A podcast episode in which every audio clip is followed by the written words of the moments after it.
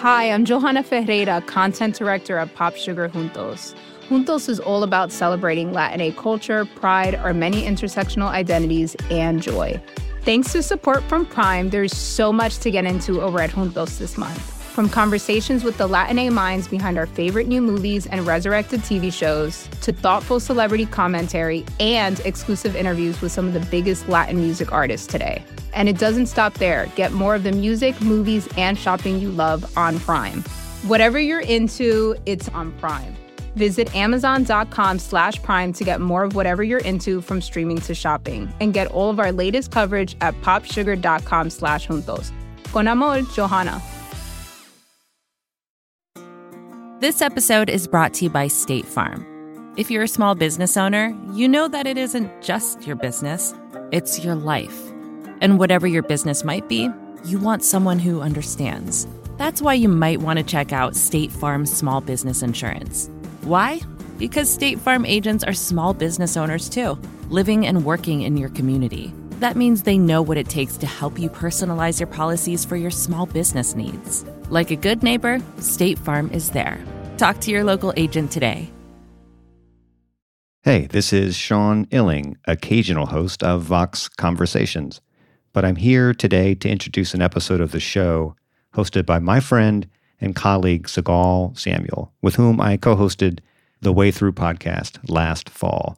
For today's show, Sigal talks with the author of Wintering, Katherine May, about all the lessons we can learn during life's darkest seasons. It's a conversation about our long, collective pandemic winter, about how times of retreat can allow for personal and political transformation, and about how we might carry some new wisdom with us as we emerge into spring. Here is Sigal.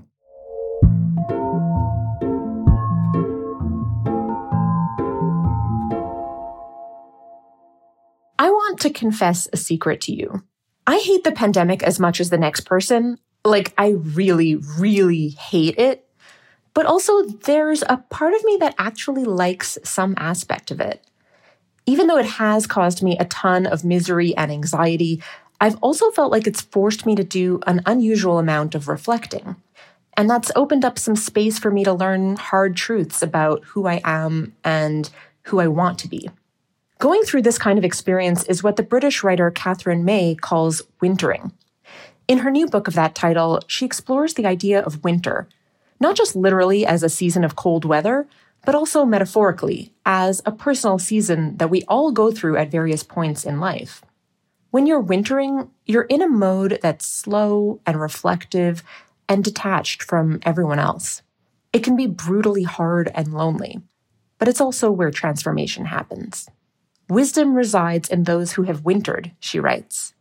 In our relentlessly busy contemporary world, we are forever trying to defer the onset of winter. We don't ever dare to feel its full bite, but an occasional sharp wintering would do us good. For a lot of us, this entire past year has felt like one giant winter. Now, some of us, and I want to say it's really the privileged among us, are emerging out of our pandemic hibernation into spring. Before we can leave the winter, though, I think it's worth asking are there skills for wintering well that we can carry forward with us to help us the next time life inevitably forces us into another one of these fallow periods? And what transformation, what wisdom do we want to glean from our pandemic year? Katherine May is here to help us think through these questions. Katherine, thank you so much for being here. Hi, thank you for having me.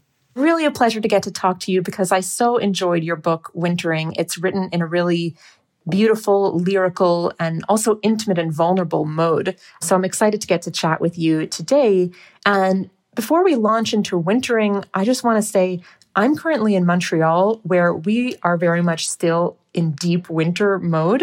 So it, I'm looking out my window and there's still a lot of feet of snow piled oh, wow. up outside. Tell me where exactly are you and what's the weather for you these days, both outside your window and also your own internal weather?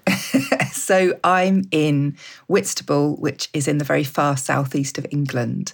I live about five minutes walk from the sea. Currently, in the external winter, we are just at the stage of like early spring where some days it's beautiful and warm and you think summer's come and then the next day it'll be freezing cold and there's ice on the you know on the beach in the morning. So it's like that kind of weird early spring weather that doesn't know what it is yet. And you start to think oh like everything's loosening up it's all going to become easy again. And then the world reminds you that actually it's still pretty hard mm-hmm. um, in terms of internal winter i feel like the pandemic has suited me in many ways I, that sounds like a really terrible thing to say i think but you know, I've lost, you know, people and some sad stuff has happened and it's been hard in lots of ways. But I think I've also found the environment that it creates, the kind of slowing of the pace has actually made some of my life easier. And that's been really, really interesting. I think it's been a period of great frustration for me, but also of great reflection about the number of things that I was saying yes to that were actually leaving me kind of very tired and drained. First of all, I want to say I really resonate with your description of your pandemic experience. I have also found it very painful, but also weirdly restorative on other levels. Mm. I, I don't think we're the only ones either. I mean, obviously, you know, like we've got to talk about this really sensitively because it's been so hard for so many people in so many different ways. But I do think that for lots of people, the pause has taught them a, a huge amount. I'm hearing people who are starting new businesses, moving house, moving city, reforming their working life. You know, there's there's some stuff that we've learned here about the ways in which life was not that good before that we maybe, you know, don't want to return to. It's interesting to me because the book you've written, Wintering, you actually started writing this before the pandemic struck, right? Oh, yeah. Yeah, the whole thing was written before the pandemic struck. And in fact, in the UK, it actually came out about three weeks before we went into the first lockdown. So I had about three weeks when people were talking about it not as a book about the pandemic. And ever since then, it's been like, it's been seen as a pandemic book. What interests me about it, I think, is that the experience of wintering is universal. But this year, we've all wintered at the same time, not necessarily mm-hmm. together, interestingly, but simultaneously. And that means that we've all been looking for some language to describe it and we've also been looking for you know a route through it i think and so that's why it feels like my book was written for it. It really, really wasn't. It really does. It feels like it was written for our pandemic year, which feels like one whole winter. But mm. let's first step back and take your idea of wintering on its own as this universal experience. And later we'll kind of see how it relates to pandemic life. But I wonder if you could first just describe to me what do you see as the basic features of wintering? I think there's a few things that come together in a wintering. One is this sense of being the other side of the glass, if you like. I mean, I talk about it as falling through the cracks and landing somewhere else and that's a very particular place because it's it's this sense of looking out at the world carrying on without you and feeling like there's a barrier in the way of you participating like you can't get back up again you can't re-engage with this world there's this loss that you experience that's you know really all pervading one of the really vital things to say about a wintering is that it's always a really horrible time. It's unpleasant. It is full of really negative feelings and unhappiness. And that's part of what makes us separate from the world. But I think also a wintering is a period of transition. You might not know it's transition when you start it. You you know, it might not feel like you're welcoming a change in any way. But it is a space almost like a space in life that's bringing us change and that's inviting us into a new way of living. Mm-hmm. And to be absolutely clear, like that isn't always a wanted change. You know, this isn't the kind of legion of self help books that tell you that you know you've got to embrace this and it's going to be fantastic and you'll come out better sometimes winterings lead us into changes that we really don't want you know they lead us into ill health for example or they involve the death of somebody that we love a lot or the end of a relationship and it's not those things are positive in and of themselves. But if we can embrace that change that comes, we can live a happier life again. They're not necessarily permanent. I think that that's what I'd say the, the features of a wintering. Words you use to describe this in your book, you sort of talk about the active acceptance of sadness and also acceptance of deeply unfashionable things, things that are actually pretty countercultural in our contemporary Western world, because it's about being sort of in this slow, reflective, non productive, non commodifiable mode. Um, yeah. But as you said, that's where the transformation can occur. It is, and it's it's also the place where so many people live for so much of the time. And we don't really like to look at that place, that, that area of life, if you like. I think that sense of busyness and productivity has become how we judge our self-esteem really in the modern world. It's it's how we're taught to go out there and be important and being busy proves to us that we're important. You know, it's very hard to say to somebody, when they ask how you are, oh, I'm not doing much actually. Mm-hmm. No, I'm and I, I thought about that really hard myself when in the early years of, of after my son was born. And I found that I couldn't get back into working. I was kind of stuck in a double bind because I was a freelancer. And a lot of my work involved being somewhere in person. I used to work with schools to kind of encourage them to create more creative curricula. And in those early years when my son was born, I couldn't afford childcare because I wasn't working, and I couldn't work because I didn't have childcare. And there are a couple of years when my earnings dipped so low that I don't think I even could bear to look at my tax return when I filled it in, you know? Mm. Like I was ashamed of how useless I was as I perceived it at the time to the world. There was this real sense of shame about it. And, you know, a few years on, like I you know, I feel like I'm interacting with the world again. But when I look back, I think I wasn't useless at all. I was doing some really important work, which was looking after a small baby. But it felt so shameful to me to know that I wasn't making an economic contribution, that I wasn't doing anything in the outside world that made people see me. And, and you know, so I didn't feel witnessed. Mm-hmm. And I think there's loads of points in life that take us there. And, uh, you know, there's an important moment in the book when I talk about how you are not your economic worth, you are not how busy you are. It's okay sometimes to be carried. In fact, there's a value to being carried because that gives people the chance to help. And that's one of the things that people love to do. They love to help. And sometimes we have to let them.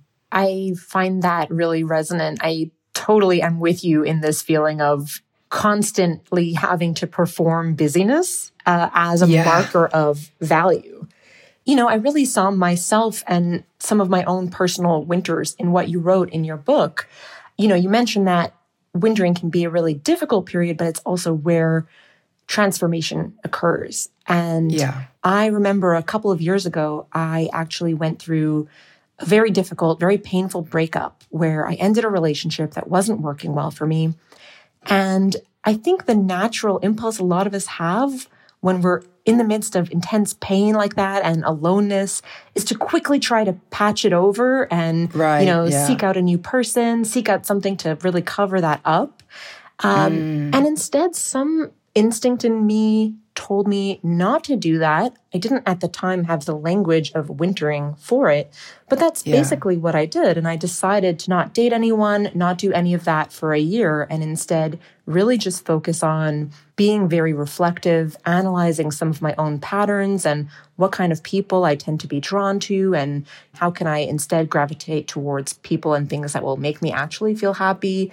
And as a result, when I kind of reemerged and went out and started dating again, I ended up finding a partner who totally didn't fit that previous mold of what I had looked for in the past. Uh. totally different mold, who's wonderful and and now I'm in a relationship that makes me incredibly happy. And I I think mm. that's, you know, what enabled me to go and find that right kind of person is precisely that I took pause. the time to winter. Yeah, exactly. Yeah, that's so interesting.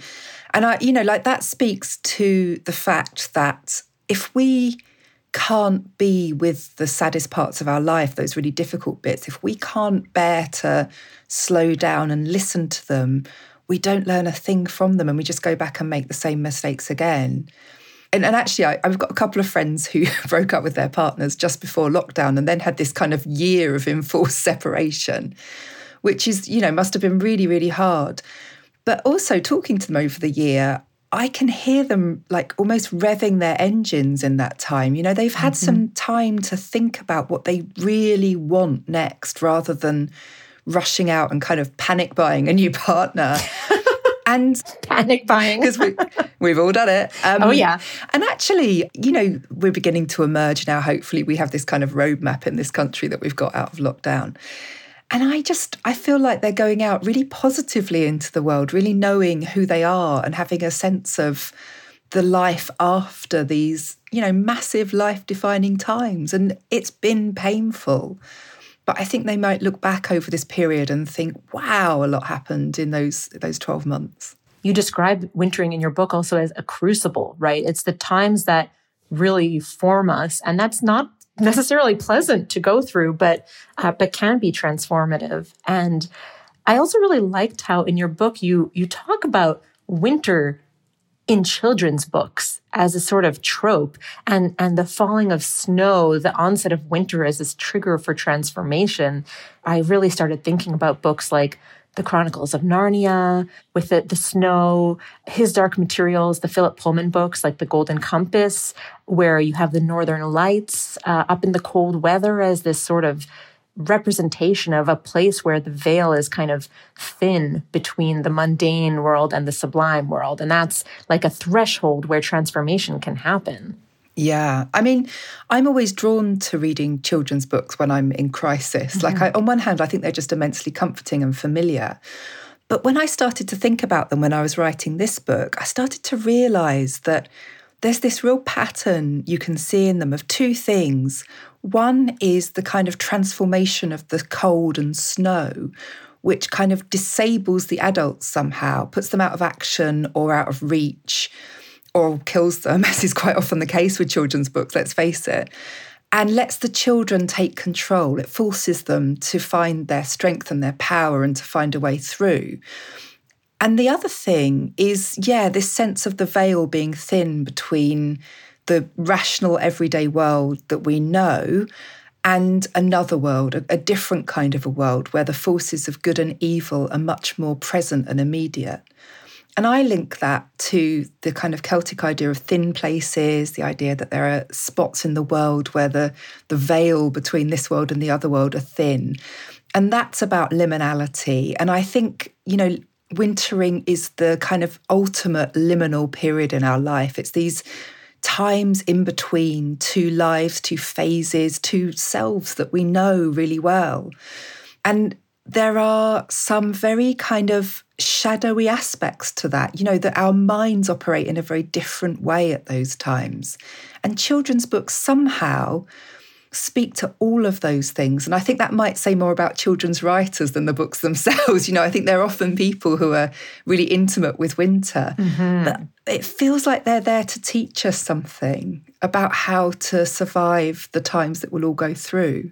As I was thinking about wintering and, and reading your book, I was sort of thinking about people, you know, grown ups in history who've done a lot of extreme wintering, we could say, in their own lives, especially a lot of sort of contemplatives and mystics who have done a lot of self imposed isolation and, and things like that. Were you thinking of any of these sort of extreme winterers, if I could put it that way, while you were writing? yeah, I was actually. I did quite a lot of research into mystics and the kind of practice of taking yourself away the tradition in Buddhism of kind of going into full retreat, you know, maybe in a cave, maybe up a mountain. Yeah, I did. And actually, they didn't make it into the, the final book because I was trying to write about solitude and I couldn't quite find a way to, to fit it in in the end.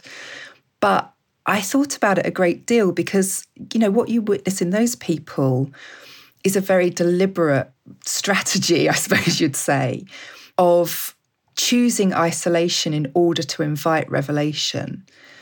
And I don't think that's far off, actually. I mean, I know that we don't volunteer for our isolated phases, but they often bring something to us. And that's about taking an imaginative leap sometimes. You know, this isn't a series of logical steps that we follow through and go, oh, I've figured this out. Okay, well, I've done this and I've done that. So the next thing is, oh, okay, I'll do that.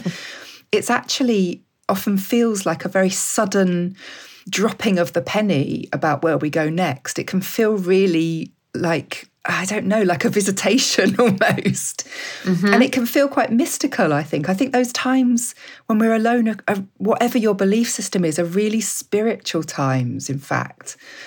And so, yeah, I was, I am, I remain very interested in those people who choose that actually. And I think I can see myself, you know, going into into retreat one day when I get the chance to. I think I'd really like that actually. My favorite example of this is a uh, close to home for you geographically, actually, Julian of Norwich. Ah, um, uh, yes, yeah. Right? She's so interesting to me. She was this Christian mystic who lived during the bubonic plague, so an mm. earlier pandemic.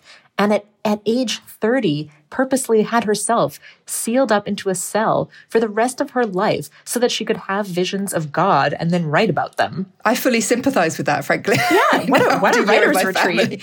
Seal me in my cell. yeah, and actually, for my last book, Electricity of Every Living Thing, I wrote about St. Morwenna, who is a Celtic saint in Cornwall who was supposed to have been a Welsh princess who kind of renounced all of her worldly goods and went to live on a cliff face in Cornwall and existed only to serve the kind of the very small village there. And I'm really interested in those figures and I'm really interested in the value of solitude and how little solitude we have. You know, we are so rarely alone because of our phones. And it's very, very hard to carve out even a couple of hours to ourselves when we are genuinely there with our thoughts. And I think that's why I walk when I can. That's been mm-hmm. difficult this year too. But I feel like I can, you know, choose to put my phone in my pocket then. And if I go to a wild enough space, it won't work anyway. And just be, just exist. And it's really funny because when I talk about going for long walks alone, the first question people always ask is, Aren't you terribly afraid? And like, actually, no, I'm, I'm not. I feel much more afraid in cities. But also, people say, well, of course, you must be listening to music while you're doing that. Or do you listen to audiobooks? And it's like, no, no. That defeats the purpose. Yeah. But I, I, think we can't imagine complete solitude mm-hmm. anymore. We can't imagine no external input. And we, we need that. Actually, I've just been reading a very interesting book. It's called Wolf Milk by Martin Shaw. And he leads wilderness retreats in Dartmoor, which is like a very big wilderness in the southwest of England. And he takes people for five days of living outside with only a tarpaulin and water. They have no food for five days. They don't see another soul for five days. And then he kind of takes them back and reintegrates them into society. And I'm I'm not sure if I could do something that extreme, but the way he accounts for it is like you are actually inviting yourself to go a little bit mad for a while mm-hmm. and that mm-hmm. that would once have been normal we'd have been more familiar with the inside of our own head essentially and the wildness of that and the the visionary potential of that i think that in our modern culture, we are so scared of these wintering moments. We're so scared of, mm. you know, just mm. actually seeing ourselves and hearing our own thoughts. There was actually a couple years ago a scientific study done where researchers gave people the option between either sitting alone with their own thoughts for 15 minutes or getting electric shocks. And a lot of people chose the electric shocks. Really? Yeah, this is oh this is how afraid we are to be alone. And throughout history, there is this rich tradition of the value of seclusion. And we see that, you know, we see it in Buddhism, we see it in early Christian mystics, uh, we see it in the Sufi tradition. Even a really wild example in the Roman Empire, Simeon the Stylite lived of on course, top yeah. on top of a 60 foot pillar for 37 years, right? To us now, that's really unthinkable. No, I mean, obviously, I mean, we saw those as extreme at the time, but we also saw them as valid and valuable and yes. admirable. and I don't think we would see it in the same way now. We would see it as a simple act of, of madness, particularly in the West. And I think, you know, that we have to find a way to reintegrate time inside our heads. There's so much there, and we are afraid of looking at ourselves in silence.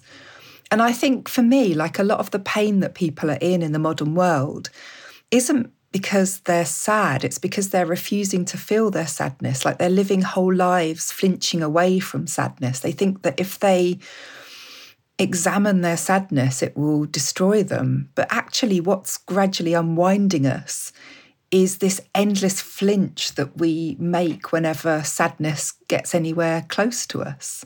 You know, that's a skill that we need to relearn quite urgently.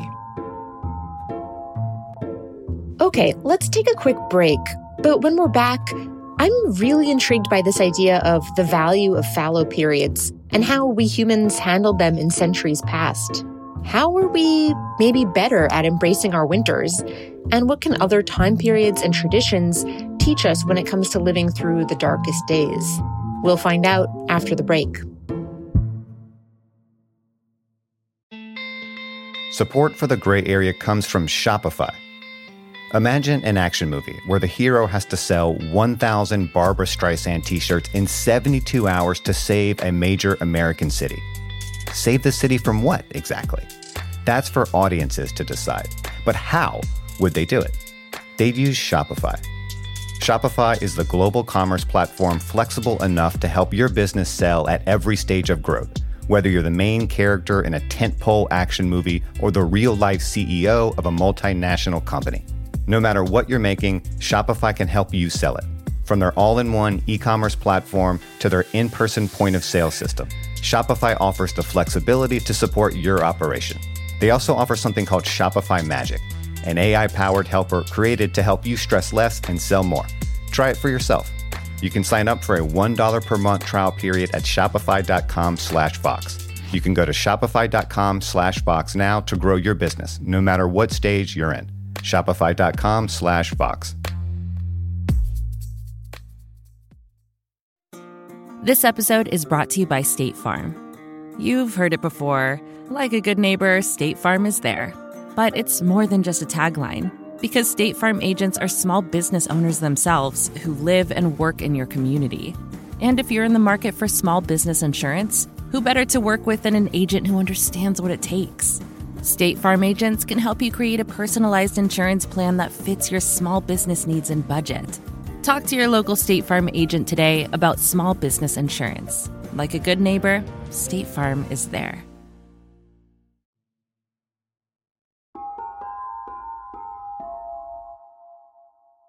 You were just talking about the value of these sort of more fallow periods and how perhaps, you know, some centuries ago that was seen as more valuable and, and we're kind of missing that idea now. And it your book made me think a lot about the the Jewish idea of valuable fallow periods because I was raised in the Orthodox Jewish world.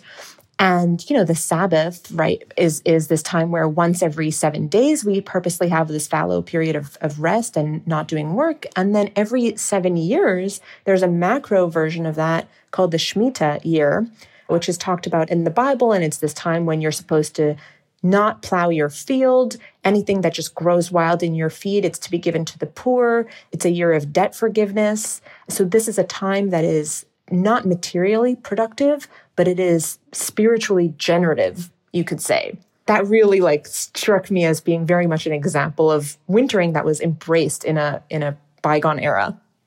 That sounds wonderful. I, I mean, the Sabbath really interests me actually because even in my childhood, like in the UK, shops weren't open on Sunday. They were open on Saturday, but shops weren't open on a Sunday. And, you know, we had three TV channels or four TV channels for most of my childhood.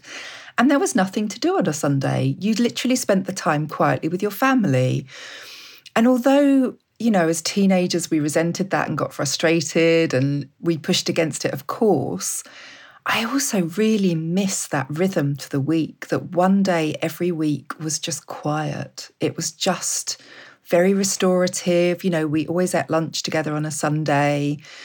We sometimes got books out after lunch or photographs, you know, or had a chat about whatever. Like we didn't do anything of any note.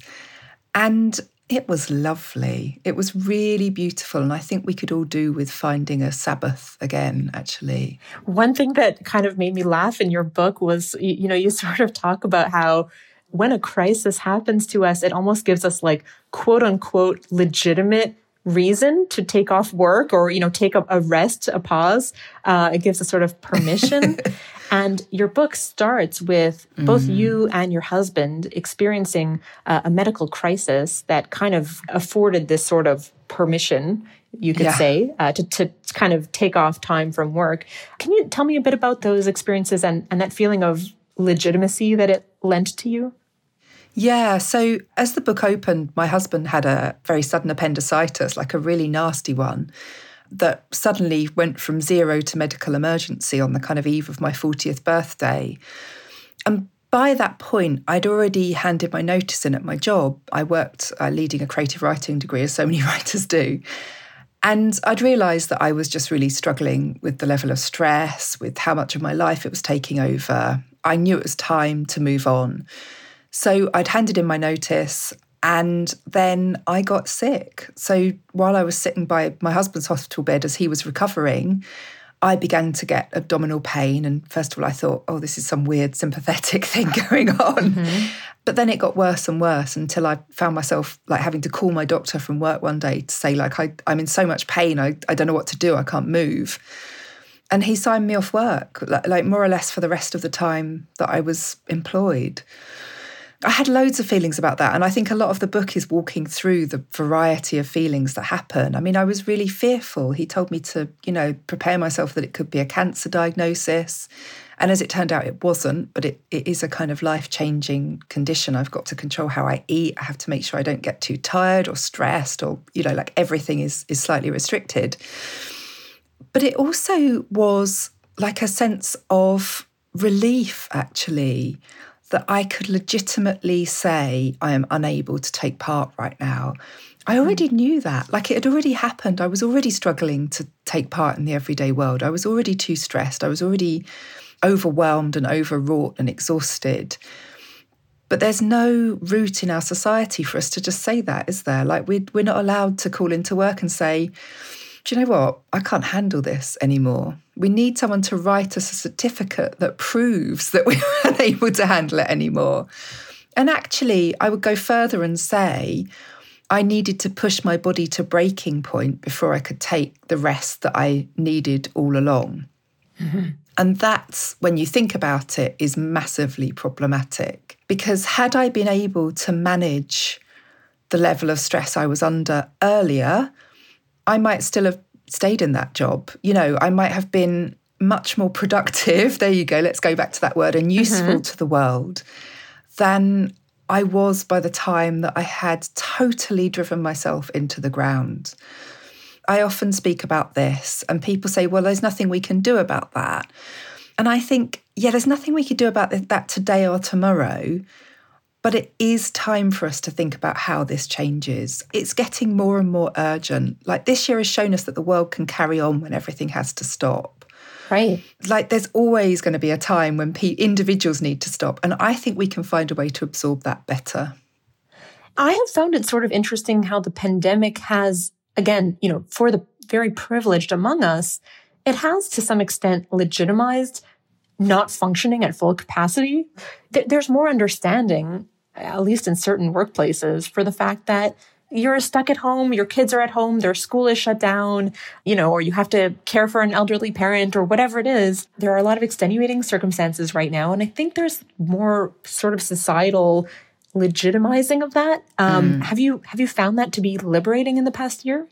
Yeah, I think so. I mean, I think it's externalized a lot of the stuff that we used to keep hidden, actually parenting is a really good example of that. You know, I think that many of us have felt like we have to pretend that our kids are not a concern when we're in the workplace. You know, we have to sort of suck it up and make it work at home rather than saying, I can't do that because I've got to pick up from school, or I can't do that because my kid will want to spend some time with me every evening and I don't want to skip that actually. Mm-hmm.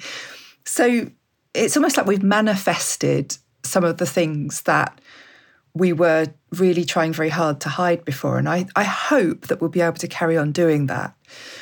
But what I think is interesting, and it's really interesting you brought up privilege there, because, yeah, obviously there are so many different ways in which wealth in particular has made it much easier to survive the pandemic you know, and even small amounts of wealth, you know, just having a back garden, yeah. for example, you know, makes so much difference.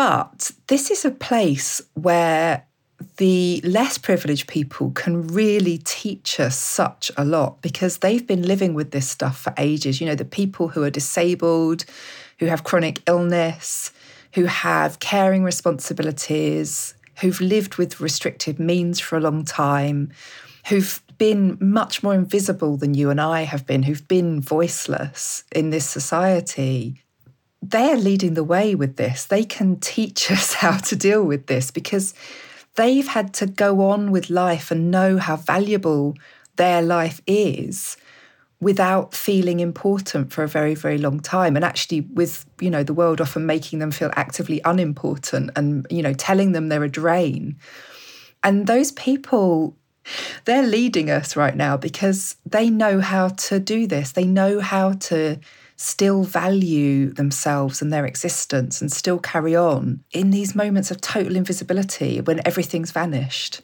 Yeah, I mean, I'm curious what you think are the things that help one to do that. The one thing that that occurs to me that you you sort of touch on a few points in your book is the role of rituals mm. in helping us get through times like that while you were in your own personal winter, this is pre pandemic, you write in the book about how you gravitated toward some rituals like uh, marking the winter solstice at Stonehenge, for example, rituals that kind of help mark the passage of time, um, which I think that has been really important for a lot of us during the pandemic when you know time has just felt like this flat circle. Yeah. Um, yeah. you know i'm i'm wondering if there are other rituals you've come up with to help you navigate the pandemic or other rituals you've seen other people that you think have a lot of wisdom around these things, uh, uh, things they've come up with? Yeah, I think for me, ritual has always been something that I've fought shy of traditionally in my life. Like I've, I've always felt a bit awkward around it. I wasn't brought up with any ritual at all, really. And it's always felt like it's something that other people do and not me. But when I was at my lowest ebb, I found myself seeking out like communal experiences for a start, which obviously has not helped this year, but also experiences that marked something. So I also went to the Swedish church in London to see the Santa Lucia service, which happens kind of early mid December. And it's St. Lucy's Day. So it's the idea of St. Lucy carrying light into the world. So a woman walks down the aisle with a crown of candles in her hair and it's supposed to be kind of bringing light back into the world at the darkest point of the year. And I found myself incredibly moved by that. You know, I'm not a Christian. I wasn't brought up a Christian. I did go to Christian schools, so I'm like really familiar with a lot of it, but it's never really meant a great deal to me. Mm-hmm. But what meant a lot to me was this idea that in midwinter, it's acknowledged that we might need that experience, that celebration of light, that sense that everybody is finding the darkness hard. Like it doesn't take a lot really. It's not it's not much but it's everything when you're in a particularly dark phase. And that's definitely what going to Stonehenge did for me as well at midwinter like this sense of everyone coming together to worship light coming back you know not just to welcome it not just to say oh here it is but to say wow this is this is everything right now this is everything we've got, this light returning.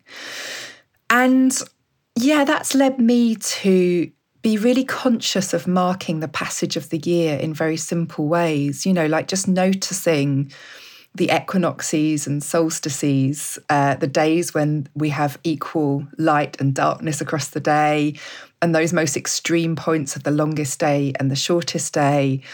But I also ended up talking to Philip Carr-Gomm, who at the time was our chief druid in the UK. And he told me about the wheel of the year where there's those four points, the two equinoxes, the two solstices, but also a point in between each of them. So that you have these eight festivals across the year. And each one's about six weeks apart. So you always have something to look forward to, just a, a moment in the year when you're going to notice what's growing at the moment, what's happening with the light, how cold is it, how does this part of the year feel? And the way he told it to me, which I think has so much truth in it, was when you're struggling, just knowing that time has moved on from the last time that you got together to celebrate can really help you to just know that progress is being made, that we're still going forward, that not everything has just frozen solid and is stuck. And it's so small, you know, it's not big. It's not about asking some massive benevolent higher power to sort things out for you. it's actually just about saying, here we are, this is what's happening. But I trust the world to carry on turning even when I'm in crisis. I love that in that tradition, they have every six weeks, there is a marking of time, right? There is that yeah. ritual. It's every six weeks. I think that would be really useful for probably a lot of us during this kind of time. Honestly, I, having having adopted it, it's lovely. It really is. Actually, deliberately engaging with that very rhythmic pattern of celebration across the year is a very different experience. And you realize how there are these wastelands in some of the parts of the year when there's nothing happening. And this just makes something happening. And I think that really speaks to the way that people have addressed this pandemic as well. You know, like people who are having, I don't know, Japanese night once a month now, or, or games night on mm-hmm. a Tuesday, or movie night on a Friday in a way, that's a very similar instinct. It's a way of shaping time or marking time that just brings some deliberate pleasure in where there isn't any pleasure that's instantly available. Are there other techniques that you used maybe when you were while you were writing this book pre-pandemic that you have found have served you well during the pandemic or you know have you found yourself discovering and developing new rituals or new techniques during this particular pandemic period? Yeah, I mean, I think the big one for me is just learning to get outside every single day, mm-hmm. like without fail.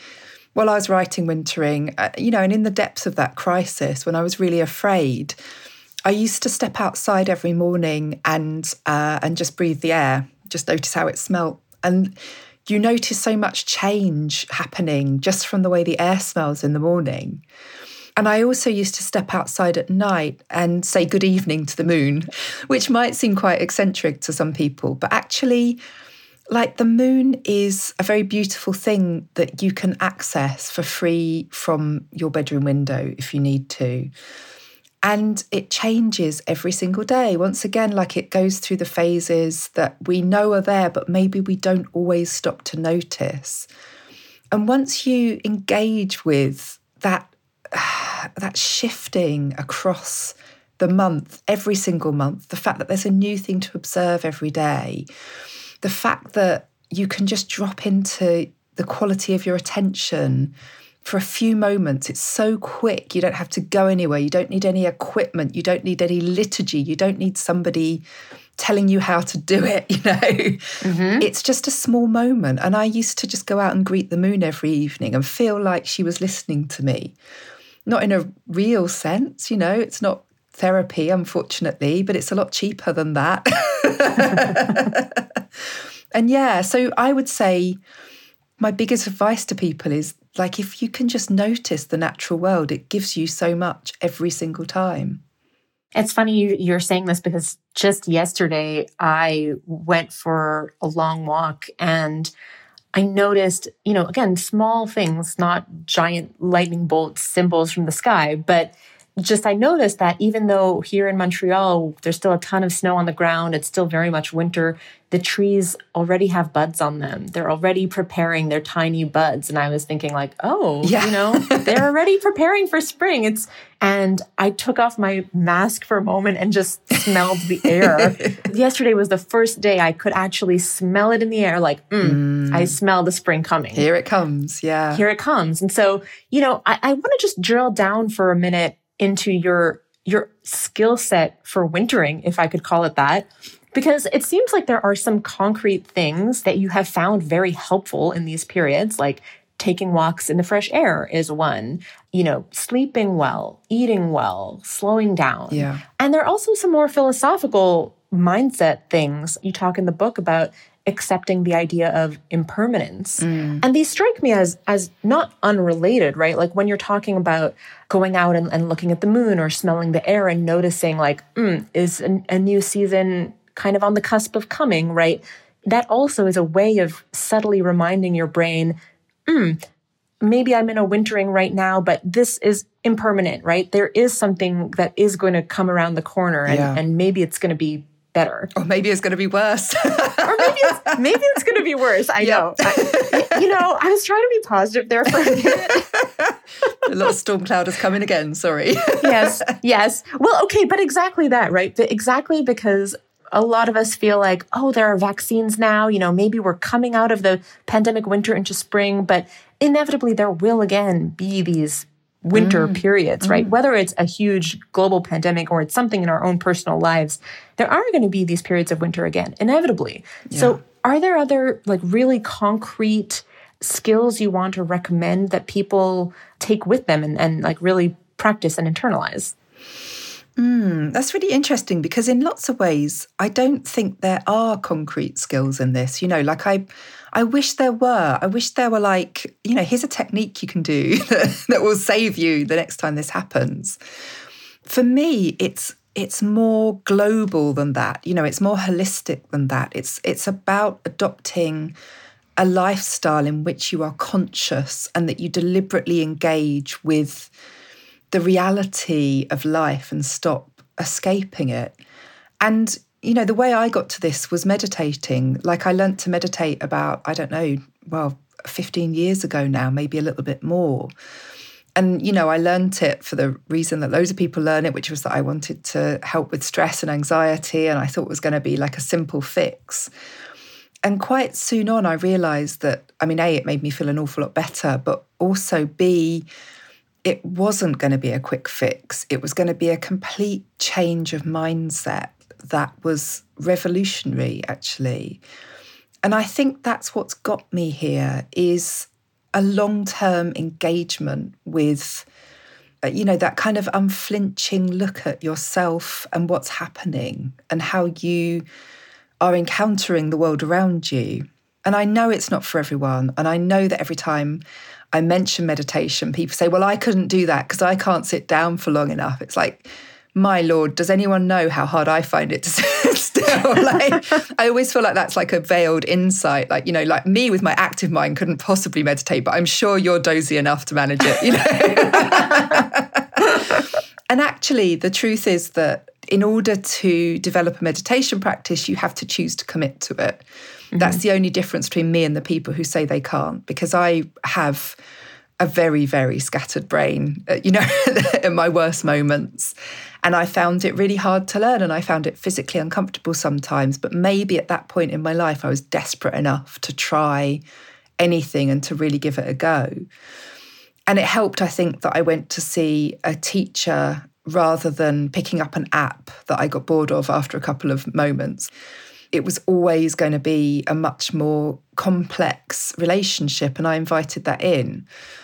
But the, sorry, so the reason I'm saying all of this is that if you're looking for a toolkit, then actually having a way to engage in the, the deep, slow work of self reflection and self examination and taking that through the good times as well as the bad times, you know, not just letting that kick in in moments when you are in need and in crisis and in despair but also carrying on taking excellent care of yourself when you're feeling fine about the world at the same time. Mm-hmm. That's what ends up being transformative.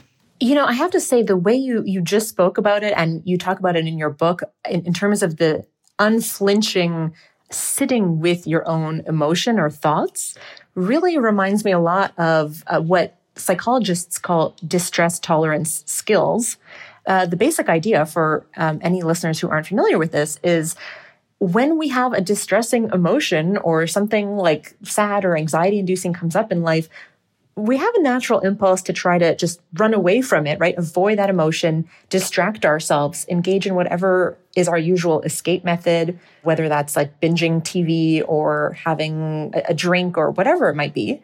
And the basic idea here is actually do the opposite Ex- Yeah, accept run towards the it. distress. Yeah. Run towards it, right? Accept, okay, I'm having this like negative emotion. It's sadness, it's anxiety, whatever. I'm going to commit to actually staying with that emotion Mm. and then watch the emotion, you know, just noticing like, okay, it's, it's manifesting in clenched muscles or uh, whatever it is. That helps you kind of detach from it a little bit, get a little space from it. If you can even just describe it as, okay, this feeling isn't me. It's, it's like a cloud floating past in the sky. It'll, it'll come and it'll go Yeah. and this this general idea that you know we're actually walking towards our negative emotions or our internal winters and that teaches our brain that you know hey we're actually strong enough to handle this whereas trying to just run away from it teaches our brain this is shameful or i'm not strong enough to handle this you know you you have this beautiful part in your book where you talk about wintering with your son your young son whom you pulled out of school when he was experiencing a lot of uh, bullying and just like was really unhappy Yeah. um, in that in that school. And you you describe sort of wintering with him and sort of just sitting with him in his sadness and accepting it you know Yeah. sort of teaching him this lesson of like it's okay. Yeah you're sad. We don't have to like try to run away from that. We can just for a while sit in that sadness and be sad Yeah. And I, I often think that sadness is safe, actually. We think of sadness as very unsafe. And as someone that suffered from really catastrophic bouts of depression and anxiety in the past, and, you know, I'm always thinking about when that could next hit, mm-hmm.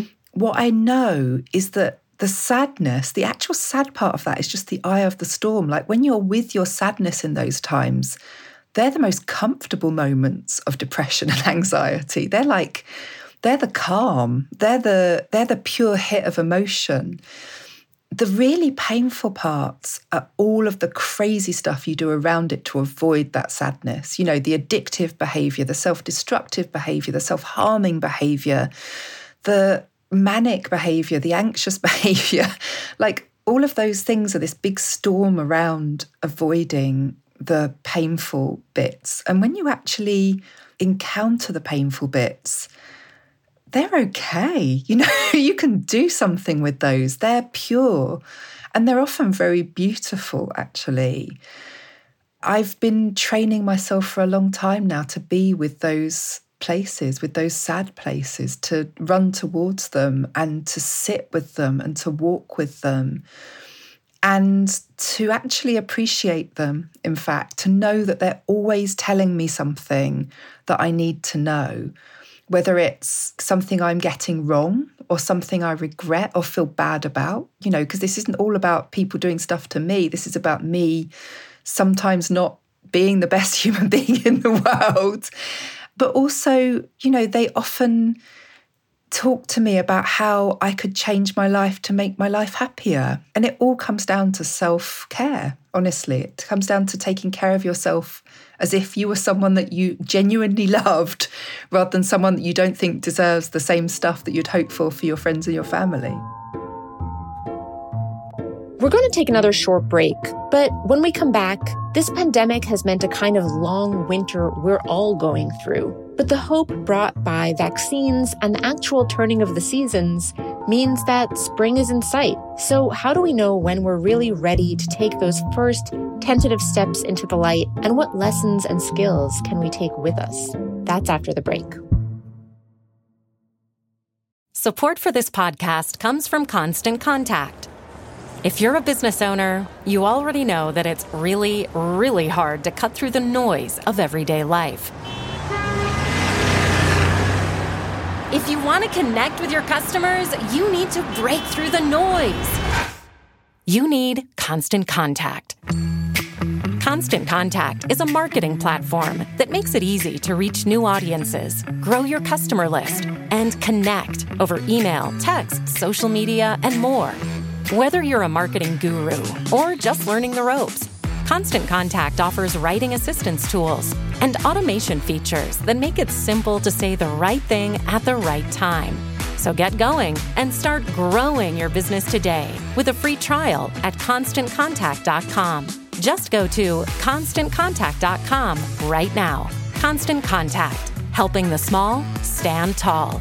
ConstantContact.com.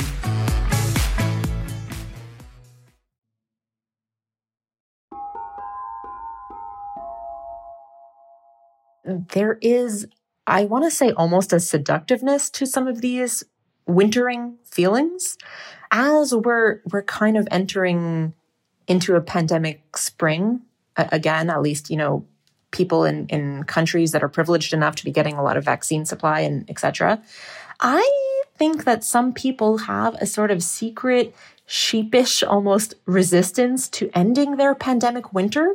Um, i know i know folks who you know they want to get vaccinated but maybe just not quite yet.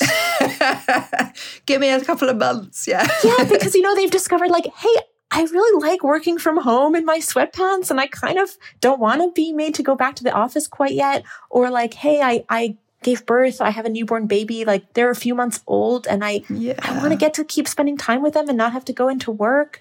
I'm, I'm curious, you know, have you ever felt that resistance in your life to to ending a period of wintering? And what is a healthy response when that feeling comes up? Like is there a danger of burrowing down too much into our hibernation wintering mode when we should maybe be just bravely facing springtime? Oh you know i'm feeling it right now. I mean i you know i can i can feel the end of of lockdown coming and it's bringing up all sorts of mixed emotions. You know, on the one hand, I've not seen my mum for a year because she lives in Spain and like we're all missing seeing her.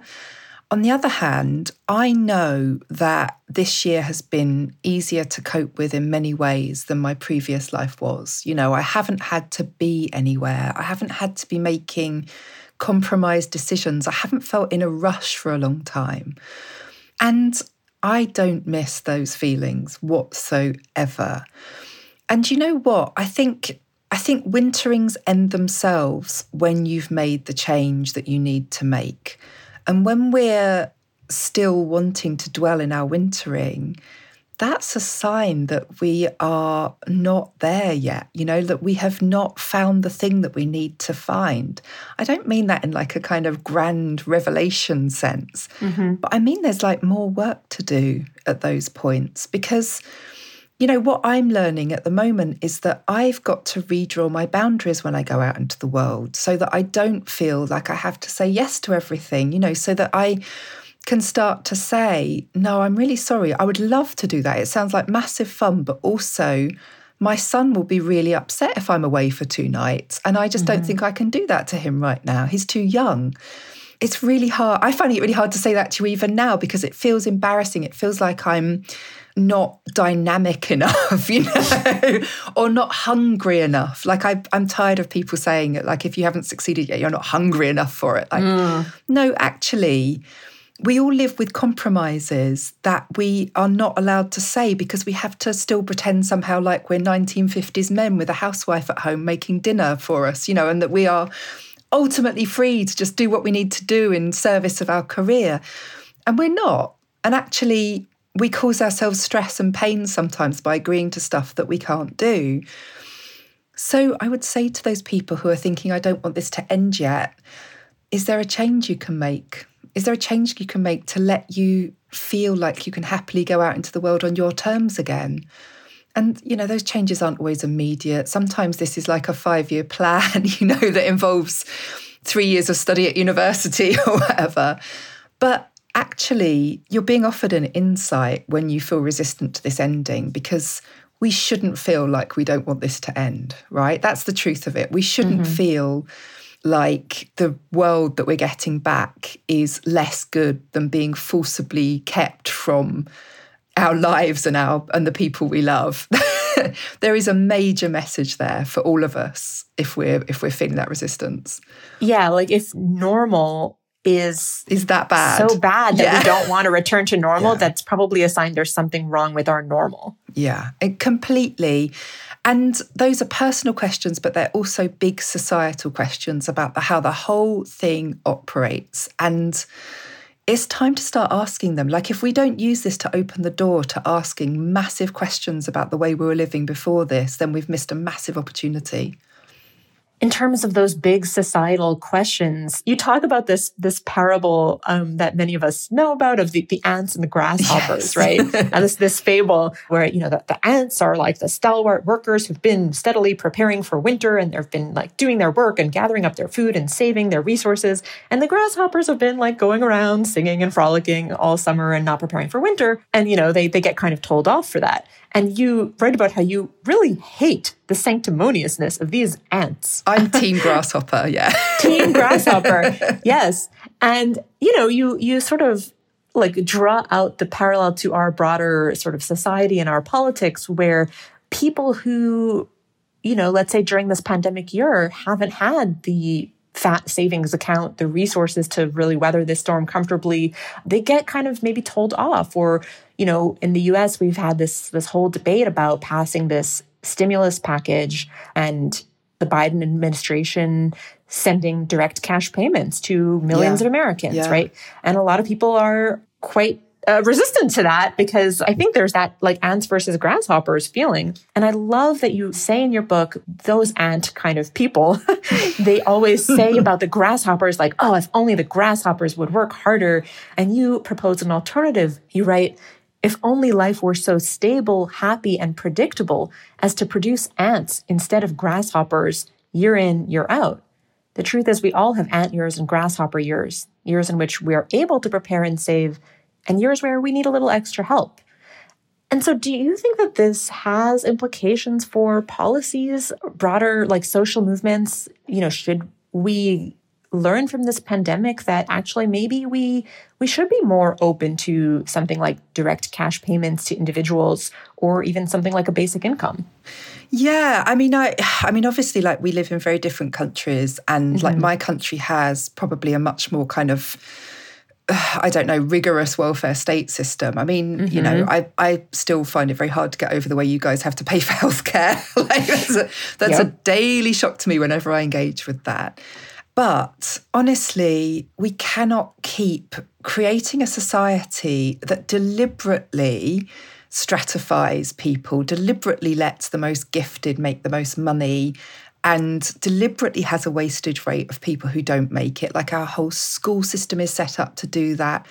I mean, I'm autistic, so I learned I was autistic in my late 30s. I spent all my life wondering why I didn't cope very well with stuff. And I carry debt that my peers don't carry. I have had like a much more difficult track through life than other people. I've had many more periods of time out of work, unable to do it because my health has collapsed from the exhaustion. And I have it easy. I'm really I'm well educated. I'm able to go back into work afterwards. But either we say that people like me shouldn't be allowed to survive, or we start to say that actually people like me are a normal part of society and we need to be able to operate differently. And for the people that, you know, don't want people like me to survive, I think they need to start fessing up to that very clearly. Like, not couching it in terms of, oh, you don't work hard enough, oh, you know, the whole antish stuff, the whole antish package that I think we're all really aware of. Mm-hmm. One like silver lining that I kind of see emerging from the pandemic, at least, is that it does seem like we've seen this in surveys in the US. There is increased welcoming and approval for the idea of things like direct cash payments to individuals, things like a basic income. That used to be such a you know fringe idea that was really considered far out of the mainstream. And in just a few years it's managed and particularly in the past pandemic year has managed to really enter the mainstream of policy discussions. So i find that to be at least an encouraging sign. Yeah. This is the last thing I, I want to ask you. Is there one new uh, habit or ritual or, or thing you've developed during this past pandemic year that you definitely want to keep yeah well carrying over i've been growing oyster mushrooms in my mm. i just um they all have little personalities you know they all come out in different shapes and sizes and i just really enjoy looking after them I feel you. I feel you. I I have recently become obsessed with mushrooms myself. So oh. I totally feel you. But also I made this resolution that I've stuck with that's like the resolution to end all resolutions, which is never to make any decision out of self loathing ever again. And, you know, it means I don't take on physical activities that will damage my knees and that I won't be enjoying just to be thinner. It means that I don't do social activities that I'm not going to actually get any pleasure from and that are actually going to be quite uh, unpleasant, you know, that are going to be about, you know, competitivity or something rather than bonding with people. And it's just it's actually quite life changing if you if you really really stick to it. It's like, you know, a sort of I don't know, circuit breaker for all the bad decisions that you might possibly make. I love this. This is a great kind of key to maybe help us all identify which are the new habits or lifestyles we've developed in the past year that we want to maintain going forward. Katherine, thank you so much for joining us. It's really been a pleasure to talk with you. I hope that, you know, as we're sort of emerging from our our periods of wintering, um, I hope that, you know, we'll all kind of be able to take with us some of the skills that you've talked about for wintering well and also just like really take this moment of liminality, this threshold moment as we're poised on our pandemic spring, to just use this opportunity to think about what are the lessons and the wisdoms we've gained in the past year that we want to carry forward into the spring. So thanks for helping us think through that. Thank you. It's been so lovely to talk. This week's episode of Vox Conversations was produced by Erikk Geannikis. Our editor is Amy Drozdowska. Daniel Turek mixed and mastered this episode. Our theme music was dreamed up by the mysterious Breakmaster Cylinder. Liz Kelly Nelson is our executive producer and editorial director of Vox Podcast. If you like the show, let us know. Room for improvement, we want to hear that too. We're curious to know what you think, what you want more of, what we can improve. And if you have ideas for future guest, guest host, or topics, send us your thoughts at voxconversations at vox.com. And hey, if you like this episode, share it with your friends, rate and review, and come back next week for a brand new episode. Thanks so much for listening.